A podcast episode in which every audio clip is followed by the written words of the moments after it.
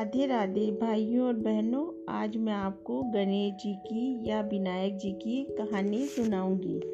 चैत्र मास की शुक्ल पक्ष की चतुर्थी को मोदक आदि के साथ गणेश जी की पूजा की जाती है।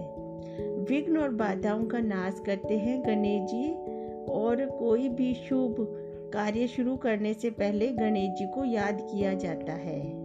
बोलो गणेश जी महाराज की जय।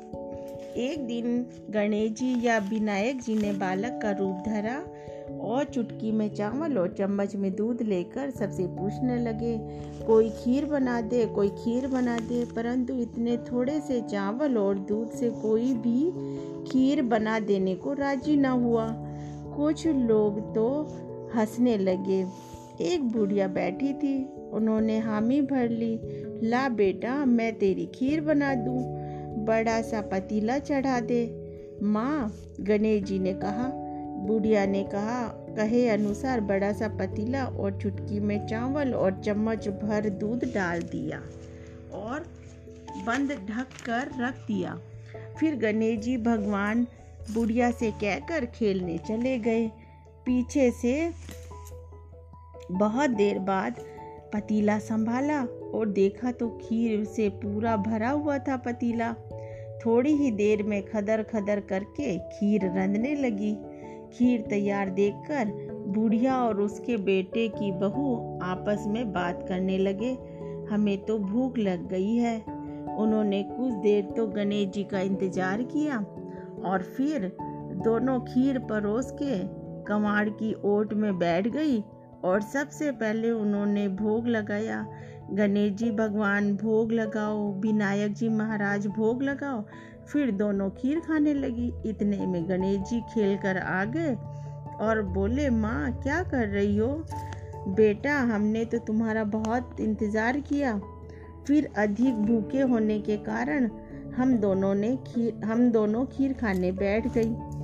बुढ़िया ने स्पष्टीकरण दिया, तुमने खीर कब खाई? मैंने तो खा ली। कब खाई? जब गणेश जी विनायक जी महाराज भोग लगाओ, गणेश जी भगवान भोग लगाओ, तभी मैंने तो खीर खा ली थी। गणेश जी ने बताया अच्छा तुम गणेश जी यानी कि विनायक हो? बुढ़िया ने आश्चर्य से पूछा। उन्होंने कहा कि हाँ अब इतनी खीर का क्या करें? बुढ़िया ने पूछा।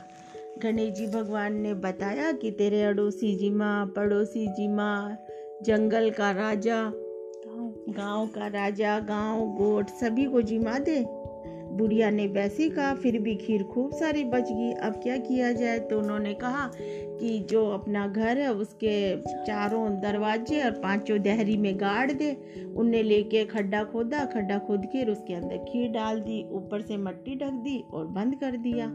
कुछ साल बीते, उसके बहू, बेटे सब आए और बोले, माँ, हम भूखे हैं, क्या करें, क्या ना करें? तो बोले, बहुत साल पहले मैंने खड्डे में खीर गाड़ी थी, देखो, हो तो खा लेना। तो इस प्रकार उन्होंने दे, जैसे ही वहाँ चारों दहरी, पाँचों वो गड्ढे खोदे तो देखा वहाँ पे हीरे जवाहरात असरफियाँ, खूब सारा धन धान्य था। इस प्रकार गणेश जी भगवान उनको ऐसी बरकत दी, वैसे सभी को दे। बोलो, गणेश जी भगवान की जय। अब अगली कहानी में इंतज़ार करिए।